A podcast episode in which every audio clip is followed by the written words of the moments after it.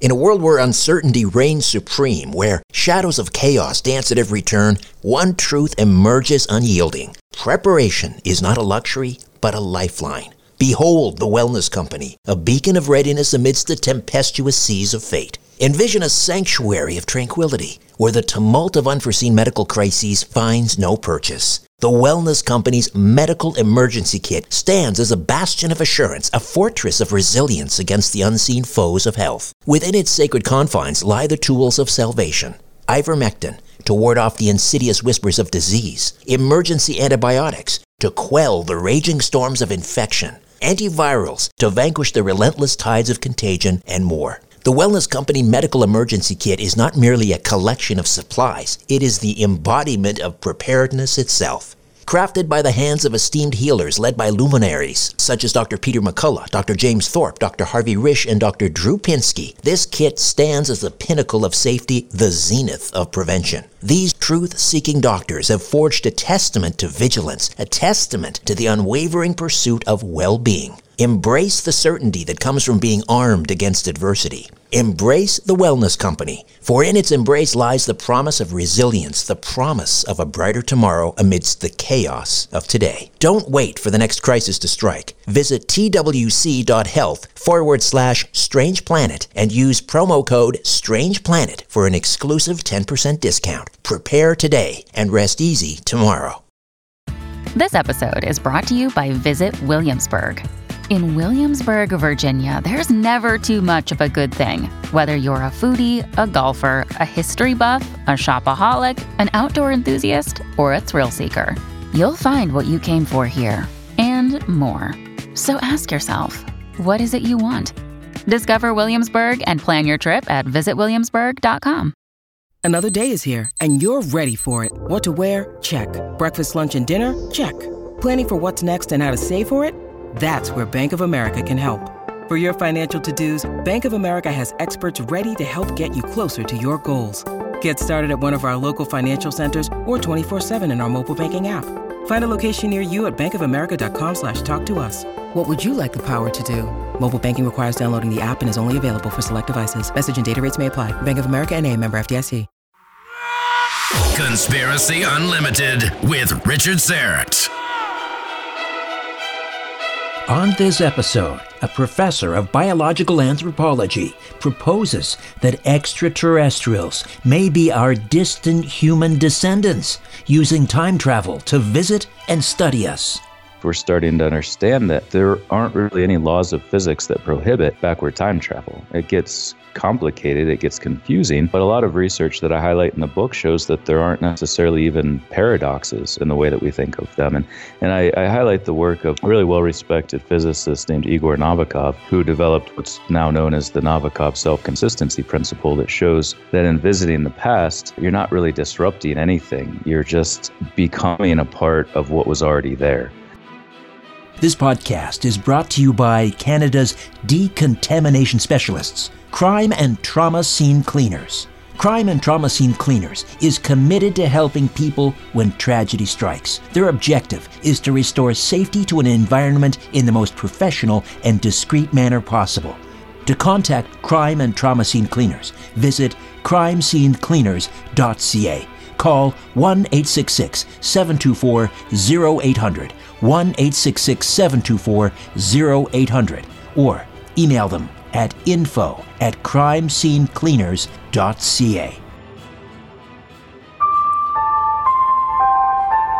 Conspiracy Unlimited with Richard Syrett. Pursuing the truth wherever it leads. Exposing evil and corruption and the secret machinations of powerful elites revealing the high strangeness beneath the surface of our supposed reality. Coming to you from his studio beneath the stairs, here's Richard Syrett. Welcome to your Monday. Dr. Michael Masters is standing by from his home in Montana to discuss his remarkable theory that the entities piloting UFOs are humans from our future. It's all laid out in his new book, Identified Flying Objects, a multidisciplinary scientific approach to the UFO phenomenon.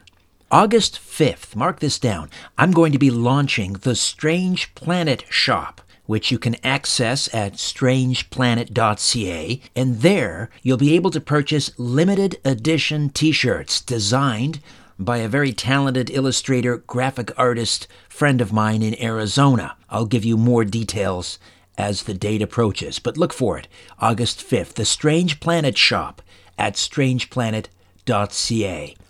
I've also launched a new vitamins and supplements store called Full Script at strangeplanet.ca, and I've partnered with a registered nutritional consultant, and I'll be bringing her on the podcast in a few weeks to tell you more about Full Script. In the meantime, get on up to strangeplanet.ca and again, look for the button at the bottom of the screen there that says full script Click on that and uh, check it out. Could UFOs and aliens simply be us?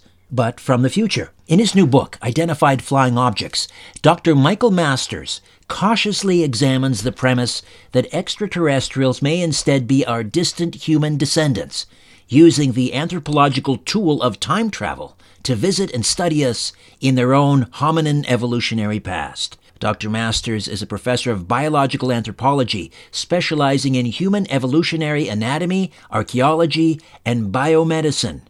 In the book, he explores how the persistence of long term biological and cultural trends in human evolution may ultimately result in us becoming the ones piloting these disc shaped craft, which are likely the very device that allow our future progeny to venture backward across the landscape of time. Moreover, these extraterrestrials are ubiquitously described as bipedal, large brained, hairless, human like beings who communicate with us in our own languages, and who possess technology advanced beyond, but clearly built upon, our own. These accounts, coupled with a thorough understanding of the past and modern human condition, point to the continuation of established biological and cultural trends here on Earth, long into the distant human future. Dr. Michael Masters, welcome to Conspiracy Unlimited. How are you? I'm doing really well. Thanks for having me on. Identified Flying Objects, a multidisciplinary academic approach to the UFO phenomenon. It's described as a cautious examination, this premise that UFOs and aliens may simply be our distant human descendants. When you say cautious, just let's explore that a little bit. What do you, why are you cautious? Well, I mean, coming from an academic background, we tend to be pretty skeptical of most things until we really have some sort of solid evidence to support anything that we're investigating. And I, I guess I try to maintain that uh, critical aspect of, of science and what we do in anthropology in looking at this question. So it's it's cautious in that I really try to avoid um, speculation or making making claims about things that aren't something that we could know now or potentially know in the future. So it just it kind of takes a reserved uh, approach to the whole phenomenon, I guess you could say. But it, would it be fair to say you're at least more confident in this premise than, let's say, that we're dealing with a race of advanced extraterrestrials or that we're dealing with technology that's here now? It's simply been kept secret. Well, I, I don't think those are necessarily mutually exclusive. I think we can have um, technologies that we uh, have have found or that were maybe intentionally or unintentionally given to us from the future that we have been able to create ourselves and in the process.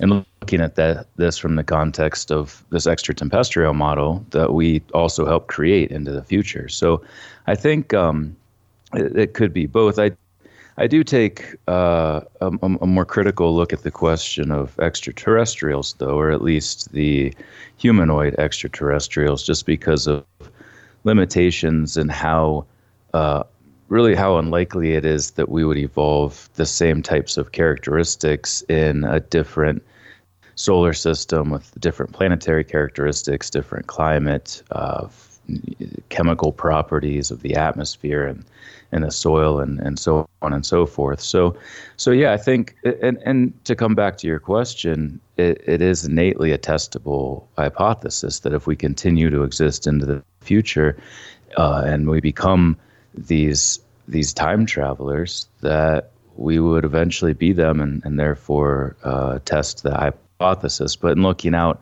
into outer space, that you just don't have that same ability. There there could always be something out there.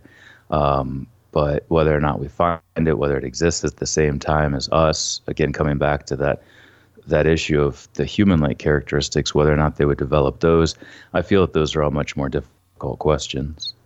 So, to your point that they're not these three I mentioned, uh, including your hypothesis, these three possibilities are not mutually exclusive.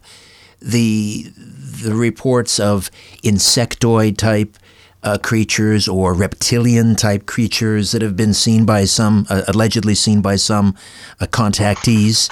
Uh, th- those would then, I guess, would argue in favor of the, the, the extraterrestrial hypothesis because obviously they bear little, if any, resemblance to to humans.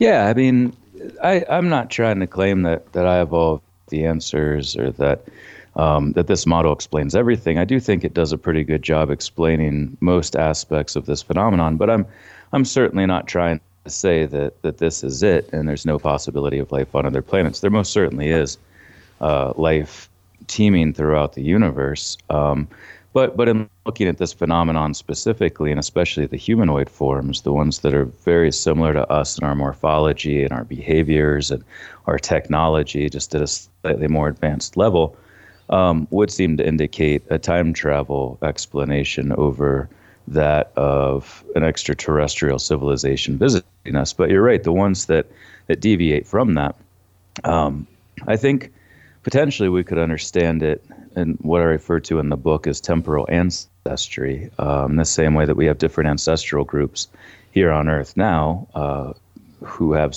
characteristics that differ among one another because of where they evolved. Sub Saharan Africa benefited from having darker skin, lighter skin as you go away from the equator, etc.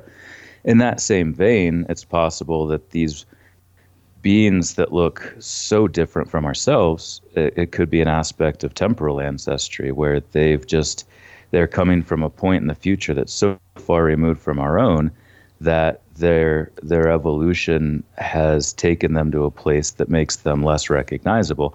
And and the analogy I oftentimes use is if you went back in time hundred years, the people there wouldn't think that you looked any different from them. You go back hundred thousand years or five million years, and now you start to look much more like these strange alien beings with bigger heads, bigger eyes, smaller faces.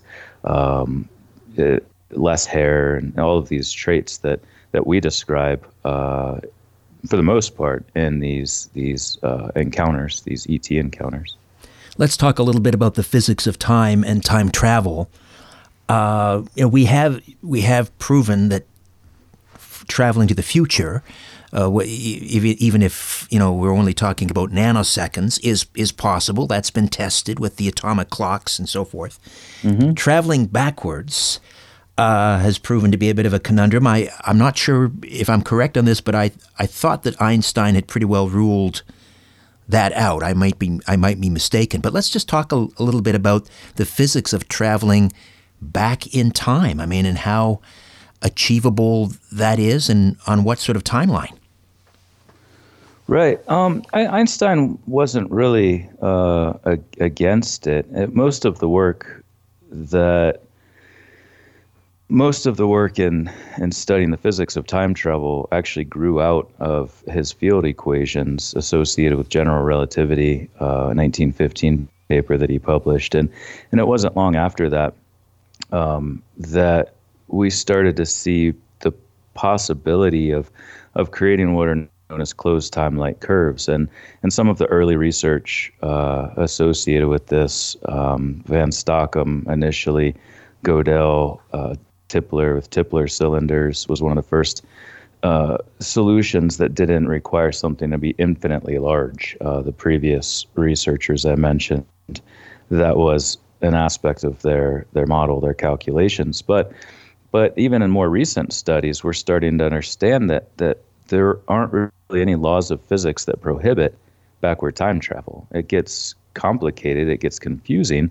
Um, but a lot of research that I highlight in the book shows that there aren't necessarily even paradoxes in the way that we think of them. And and I, I highlight the work of a really well-respected physicist named Igor Novikov, who developed what's now known as the Novikov self-consistency principle that shows that in visiting the past, uh, you're not really disrupting anything. You're just becoming a part of what was already there.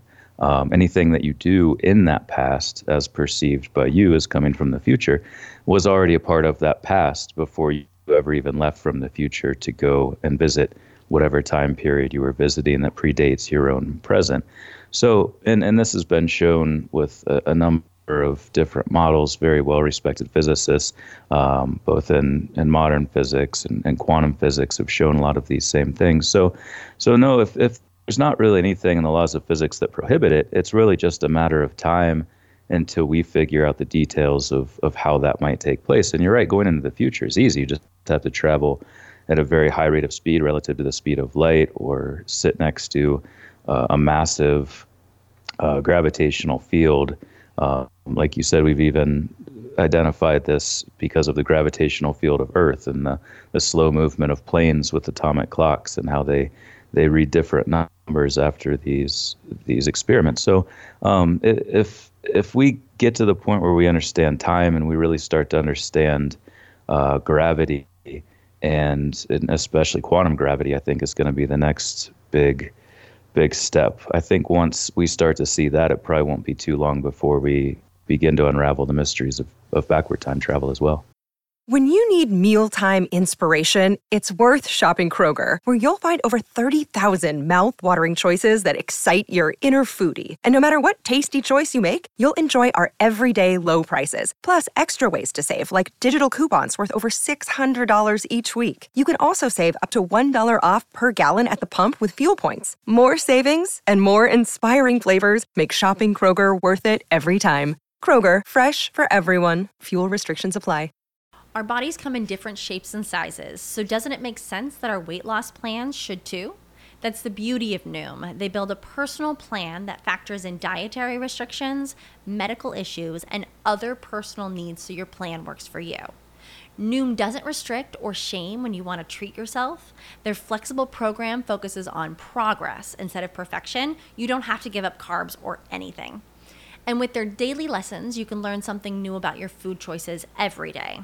After just a few days of using the app, I learned how to recognize cues for overeating and how to choose the right foods to feel full. Stay focused on what's important to you with Noom's psychology and biology based approach. Sign up for your trial today at Noom.com. That's N O O M noom.com and check out Noom's first ever cookbook, The Noom Kitchen, for 100 healthy and delicious recipes to promote better living. Available to buy now wherever books are sold.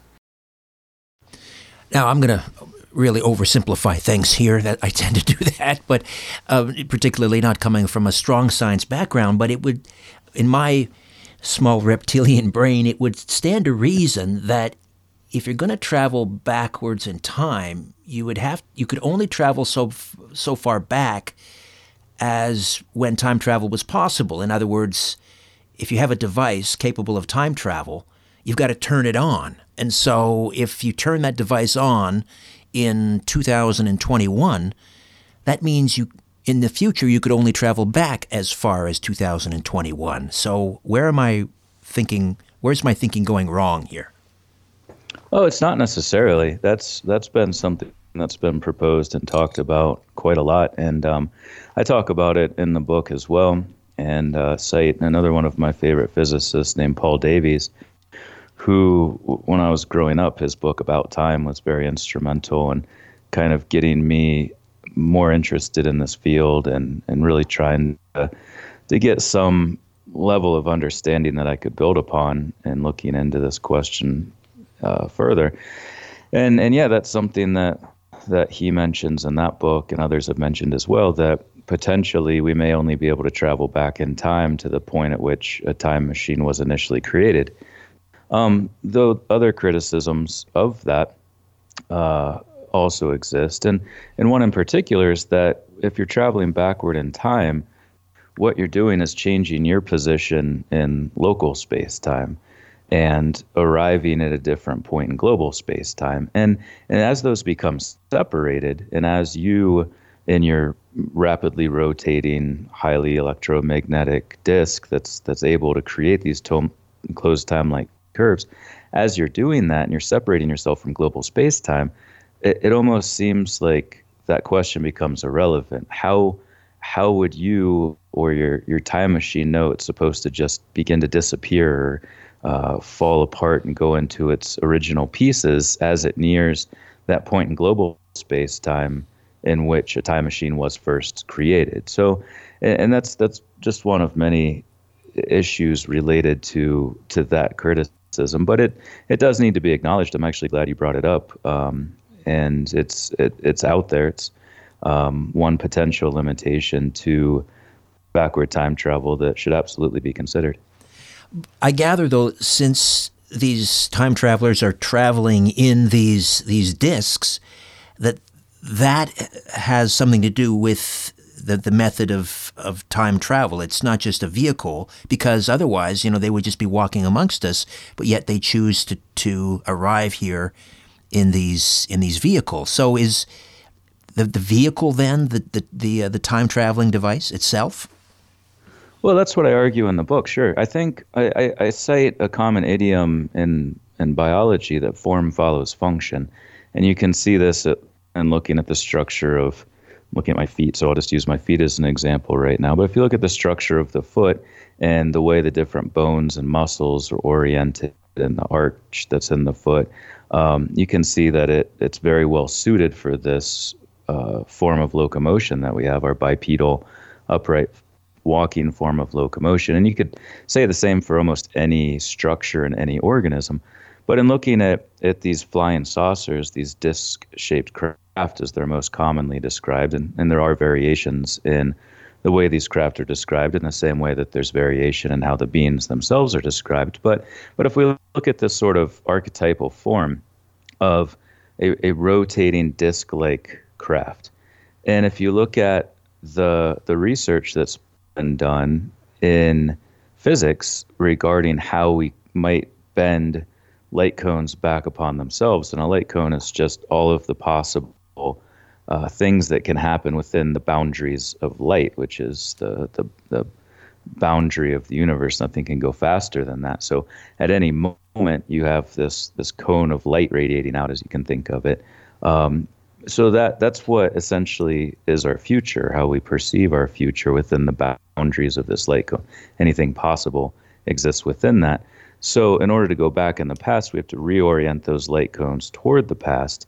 And most of the the models um, that have come out of Einstein's initial field equation since 1915 have almost ubiquitously involved some sort of uh, massive or highly energetic rotating disk. And and you see that in these craft. I, I think they're absolutely for propulsion and, and carrying um, these these future humans not just through time but also through space. Um, and I go into more detail about why that's important in the book regarding how you actually get deep into the past.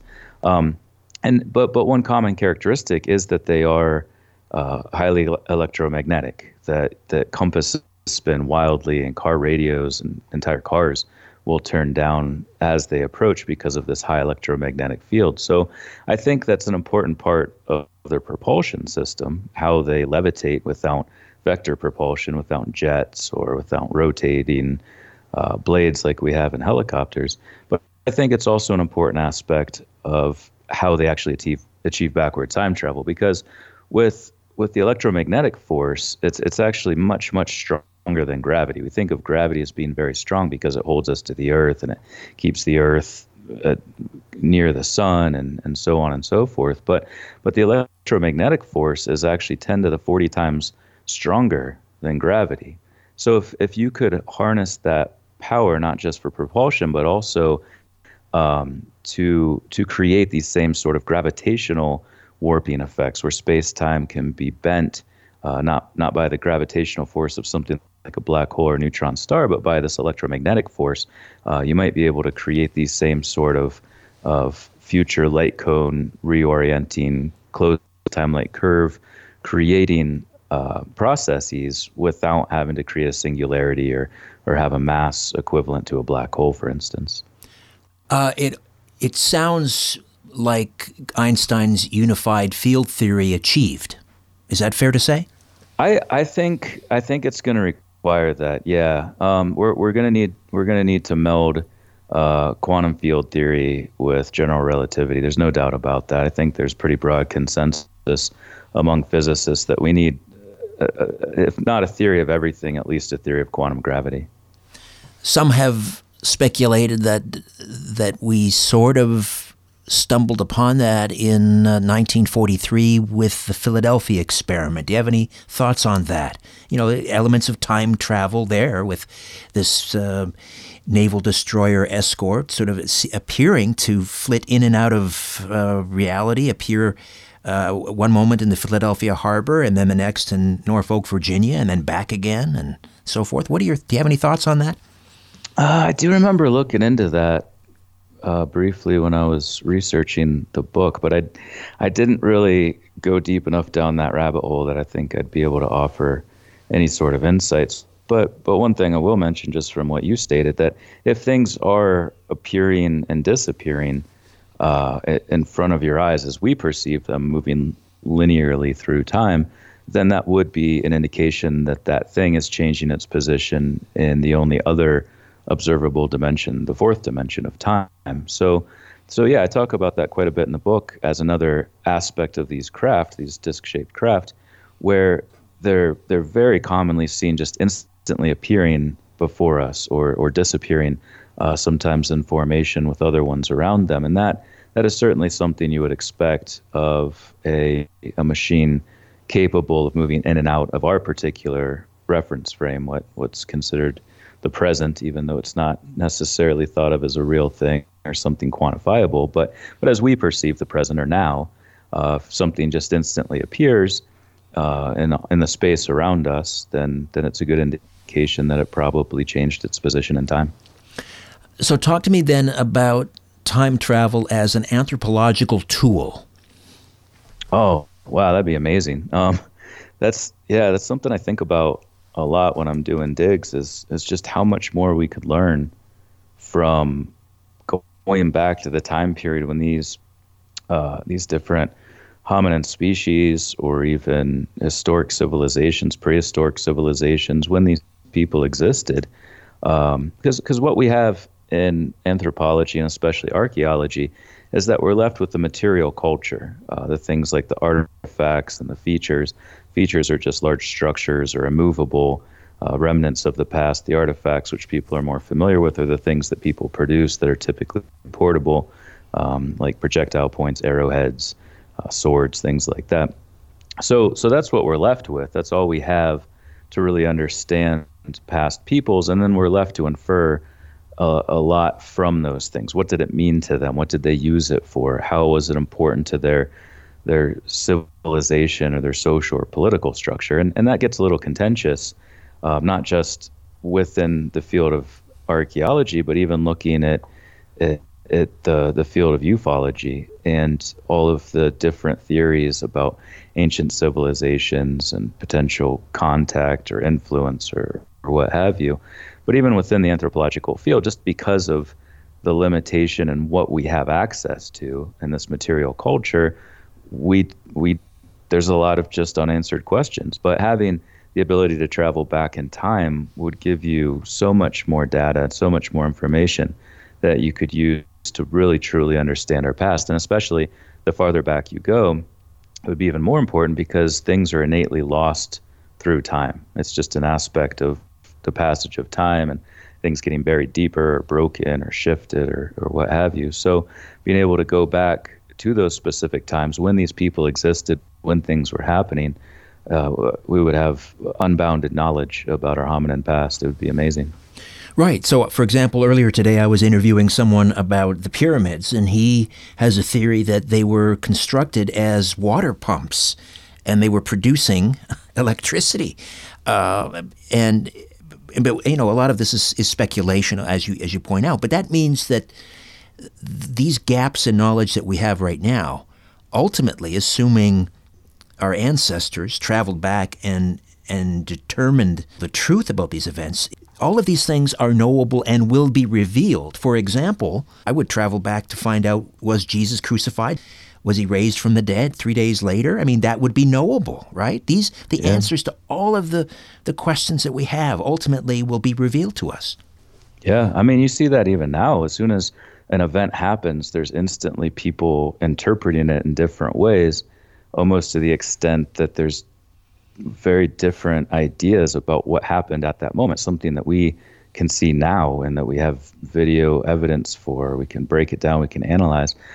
But yeah, going back into the past, those things are much more obscure. And, and, and I think that's another thing that links us to these future humans and could potentially be considered evidence for them as extraterrestrials, as time traveling humans, because the things that they do to us in these reports of close encounters and especially abduction reports are very, uh, very, very similar to what I would do as a paleoanthropologist, a biological anthropologist, if I had access to this technology. I would be taking uh, skin samples, hair samples, uh, semen samples, which is commonly reported, fecal samples, which could potentially be where the infamous anal probe aspect of this phenomenon comes from. And, and, and you could learn not just about their biology, but also their culture. Um, even with outside of the abduction cases, there's so many instances of just seeing these craft hovering near clouds or kind of trying to stay out of view, but still being witnessed from time to time where they're potentially just observing us, or, or it's potentially tourism. It's time tourism where people paid money to come back, but were, are strictly forbidden from overtly interacting with the past, but are still able to see these things. And, and like you said, everybody has a particular time period that they would be interested in learning more about to know if what we hear today is accurate based on what actually happened at those times. And they would also obviously be concerned about the present because uh, we have to get from the present to the future.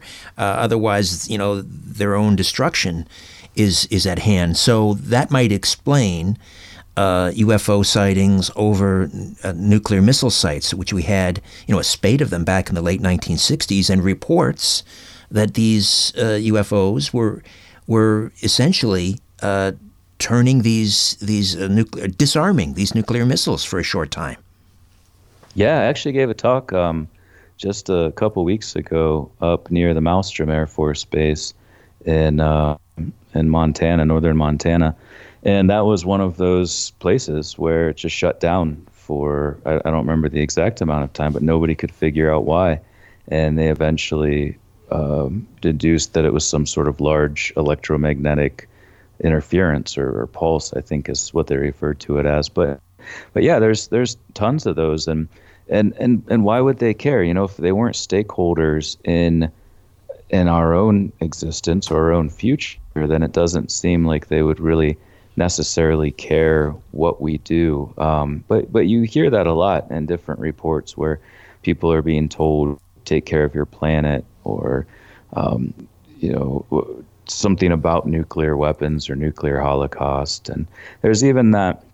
Um, I, I don't know a lot about it, but I think the the meeting between was it Truman or or Eisenhower, somebody where he he's stole away and oh that was eisenhower uh, at the edwards air force base right yeah that's what it was where he allegedly met with them and and was told you got to stop blowing up these nukes because it's destroying the planet and then very shortly after that we stopped nuclear testing in the same capacity we've been doing it in so so yeah i mean there's there's that potential where they could be trying to not necessarily manage but at least keep tabs on the things that we're doing and how that might affect their future existence on the same planet.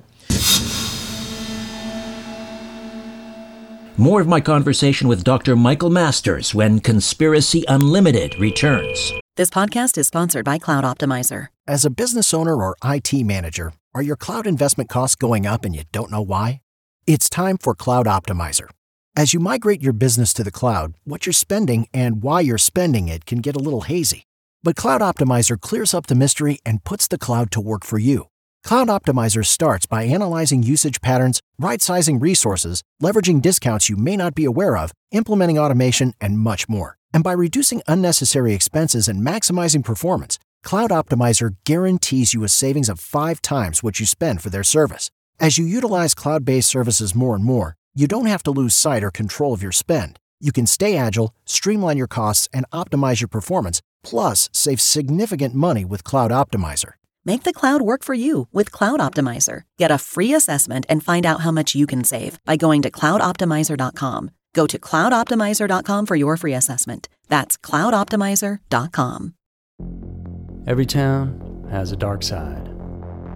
This is Andrew Fitzgerald from the Everytown podcast, where every single week we dive into insane and mysterious true crime stories, most of which you've never heard of. Stories like the bizarre disappearance of Tyler Davis in Columbus, Ohio, a 29 year old father trying to find his way back to his hotel when he disappeared and was never heard from again. And Elizabeth Shove from Lugoff, South Carolina, who was abducted from her driveway by a madman and taken to his underground bunker in the woods.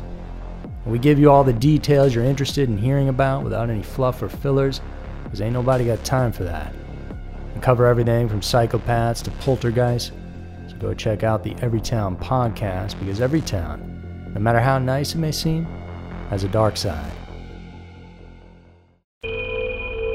If you're a fan of this podcast, or my weekly radio program, The Conspiracy Show, or my YouTube channel, Strange Planet, I hope you'll consider becoming an official donor. A donation of $50 a month places you in the Star Chamber. $20 a month is the whistleblower tier, and a donation of just $10 per month makes you a truth seeker. Star Chamber and Whistleblower members can participate in an exclusive monthly online chat or video conference with me. And all donors are entered into a monthly draw for Strange Planet merchandise. Any monthly amount is welcome and greatly appreciated. To become an official donor, go to patreon.com forward slash strange planet. Patreon.com forward slash strange planet. Theoretical physicists say that there's as many as 12 hyperdimensions. Here are just three of them Conspiracy Unlimited, Conspiracy Unlimited, Conspiracy Unlimited. Pretty cool, huh? Uh, here's an extra one Conspiracy Unlimited. Hey, how about one more? Conspiracy Unlimited. And the great thing is, we have six hyperdimensions left. Conspiracy Unlimited. Five. Or something like that. I'll ask Richard later. Dr. Michael Masters, the author of Identified Flying Objects, is here. It would seem, I mean, if they have the, the technology to travel backwards in time, one would assume they also have technology to shield the Earth from other cataclysmic type of uh, events like a, an asteroid collision. We hear about these, you know, killer planet killer asteroids that are, cl- you know, passing in you know, relatively close proximity, and, and, and there are others out there that they don't have a bead on. So, I mean, that bodes well, I suppose, for our future. Sure. Yeah. I mean, even now, I think we could probably, with with what must seem to them like very primitive technology, we could probably still intervene. I would think, um, given our again the nuclear technologies that we have, explosive capabilities. We landed um, that Philae lander on a comet just a couple few years ago. So we're clearly able to intercept rapidly moving celestial bodies, and I think with with the right um, team of engineers and physicists, we could probably even do that now. At least I'd hope to think that'd be a terrible way to die if all of a sudden an asteroid came slamming into the Earth like it did 65 million years ago a, a, number of years ago, I interviewed two British authors who wrote a book uh, called Who Built the Moon?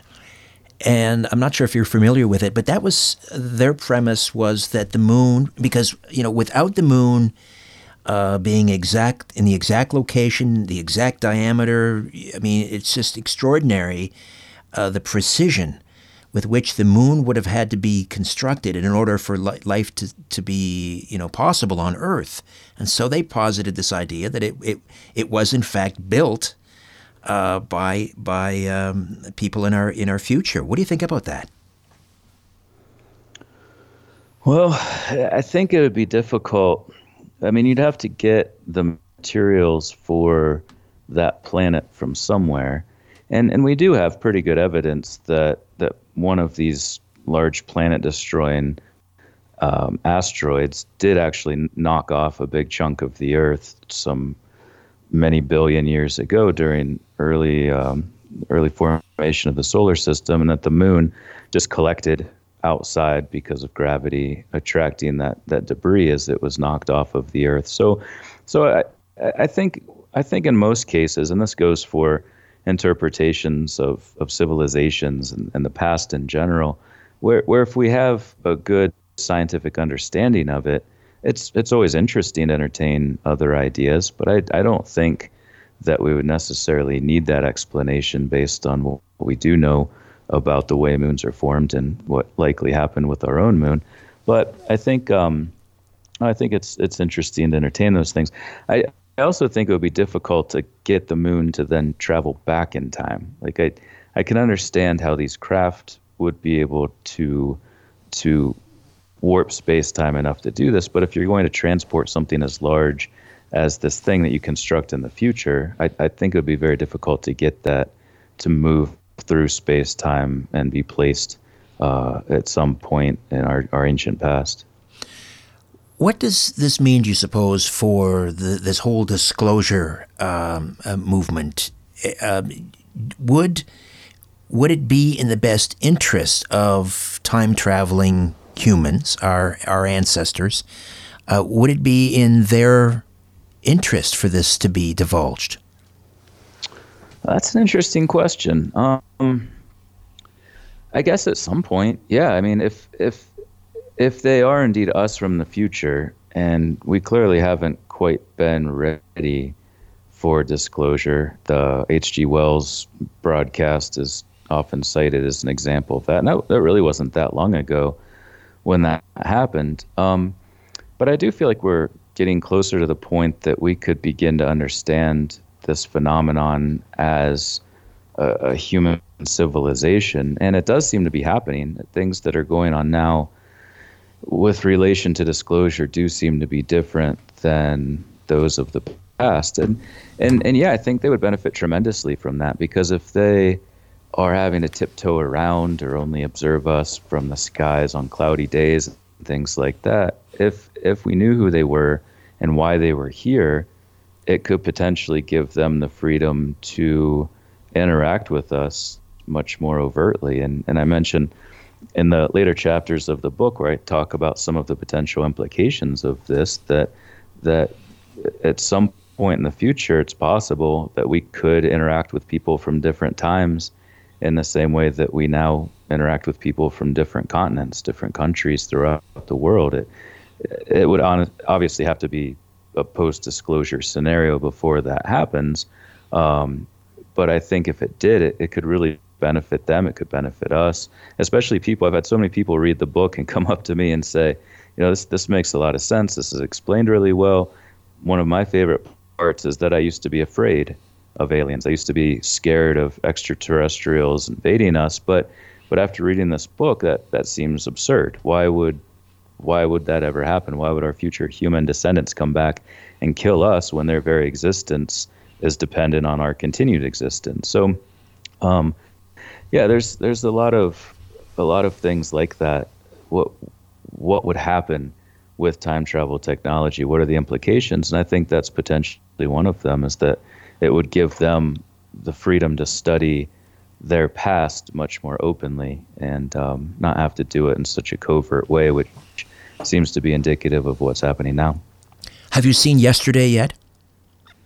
No, is that a movie? Yes, uh, a, about a, a series. It's you know it's a, a movie about this uh, this massive global wide power outage, uh, and when the lights come on, uh, it's almost like a. Um, uh, what's that phenomenon? Oh, the Mandela effect, where uh, yeah. the past has changed, and so nobody knows who the Beatles were except this one fellow, and so he decides to cash in on that, and he starts playing all of these yeah. Beatles songs, and uh, there's a scene there where he uh, he actually meets a couple other people who do remember the Beatles, and he's petrified that they're going to out him, but in actually in actual fact they're grateful that he's keeping the Beatles music alive, and they hand him a note. A bit of a um, a um, disclaimer here, but uh, give away a bit of the ending. But he he actually uh, on this piece of paper, it's John Lennon's address. He goes to meet John Lennon, but of course Lennon didn't meet Paul McCartney, and uh, mm-hmm. you know, but and he so he he he didn't he didn't become famous, and therefore he wasn't targeted for uh, assassination. And so he just yeah. lived his life as a normal, you know, he, he was a sailor, a merchant marine or something, living yeah. in, in Liverpool. But I'm just, you know, I'm wondering whether when it, why wouldn't these time travelers have had the, the presence of mind to uh, to stop by uh, 72nd uh, and and Central Park West and start stop Mark David Chapman on December 8th, 1980. Right. Yeah, I, I, do know what you're talking about. Actually, my kids recently started watching that show, and, and it came up in a conversation that we had about whether or not the Beatles, a lot of things that happened at that time were important to their success. And yeah, I, I don't know if it could just be created later. In, in any case, um, that's a whole other issue. But but yeah, it's an interesting premise, and certainly one that that needs to be considered in the context of, of backward time travel because I, I mentioned self consistency and and uh, what might happen if you go back in time and how there's not really any sort of change as we think of it that things remain inherently self consistent when you act, interact with the past. But but if you look at the, the the many worlds interpretation of quantum mechanics they they advocate that there there's the potential for entering different dimensions. Um, again, uh, we need a better understanding of, of quantum gravity before we can really truly understand that aspect of it. I, I mostly stick with um, with the general relativity side of things um, until we have more evidence of actual other dimensions, especially other universes. But that is that is an aspect of that model is that we we we shift into another dimension, another world, um, based on any sort of change, uh, disruption, um, where an observation, a wave function collapse type scenario, and um, and and yeah, going back in time could potentially trigger that sort of Sure, going back and, and, killing uh, Hitler when he was a baby and preventing the yeah. Second World War and the you know the, the Holocaust yeah. and so forth. Uh, I mean, a, a time traveler uh, from the future would have to have, I would think, um, you know, a, long list of protocols, you know, of non-interference. Although, you know, right. as you're saying, yeah. maybe, maybe not. Um, what about the theory that people like Richard Dolan, a respected ufologist and historian, mainly an historian, talks about the idea of a, a breakaway human civilization now that have had access to, well, what some would call alien technology. You might say technology from our time traveling ancestors. Uh, in other words, they're using the technology for their benefit. They have the technology now, and so they, they in fact constitute a breakaway civilization. So they have access theoretically to time travel and uh, and who knows what else. Any any thoughts on that? That the the technology is being used in this present time. Yeah, I, I guess I don't really know what a breakaway civilization refers to in particular, but the, the idea as a whole, I think, certainly makes a lot of sense. That, that if we were granted access to technology that exists in a more advanced state than our own, we instantly have information about the future that helps create that same future. And, and, and this is oftentimes seen as a paradox too, and really it's not. Uh, it's an aspect of the consistency paradoxes where, where, say, for instance, the crash that took place in Roswell in 1947 was indeed our future human descendants. The technology that was granted to the U.S. government at that time, if they can reverse engineer that and figure out the properties of these craft and their propulsion system and eventually time travel capabilities, then the people in the future didn't really create it because it was made by those from the, past that that were granted this information, that were granted this craft, but at the same time, the people in the past didn't because it came from the future and crashed into that past, and and that's often seen as a conundrum, but that that mostly has to do with our are outdated ideas of linear time and uh, uh, a past cause leading to a future effect. But in the context of uh, time travel, and especially in the context of a, um, a backward time travel device, those aren't really issues in the same way. Uh, Novikov used to say basically that the future can dictate events that take place in the past because none of them, the future, present, or past, are, are really separate. They're all one. Right. And the none ever of them present are, now. are ahead of. Yeah, mm. yeah, exactly. The ever present now. And none of them are ahead of or behind the other in the presence of a time machine, Re- regardless of when that time machine was constructed. Uh, could certainly be very distant in the future, but because they have that technology, they can potentially fill us in on uh, who they are and what they've been doing at any point. We might not have to wait tens of thousands of years to find out if we become them or not. Once we have uh, full disclosure, if this is actually the scenario, then they could fill us in on that at any time. But no, I certainly think that if technology is moving from the future to the past, it's it's going to have some impact on that past and in helping to shape that future. So, so yeah, I don't I don't really uh, think that that's outlandish at all. I think that certainly makes sense.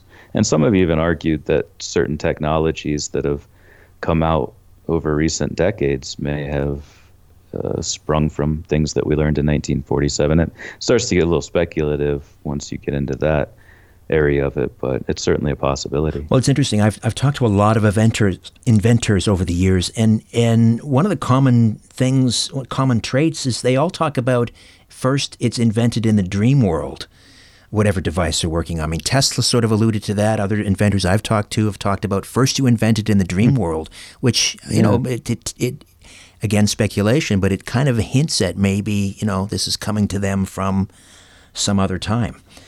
Yeah, yeah, and especially if consciousness is unbounded by space and time in the same way that our physical form is. If consciousness transcends that, um, then yeah, I don't see why it, wouldn't be possible for some aspects of future states to be communicated um, and with to to these individuals in the past that's certainly a possibility. Final question. How has identified flying objects uh, been received uh, let's say let's call it the UFO community uh, for lack of a better term that and those that are heavily invested in that well not heavily invested but certainly emotionally invested in the idea that that we are being visited upon by extraterrestrials. We may, in fact, even be the seeds of extraterrestrials. How, how do they look at this book?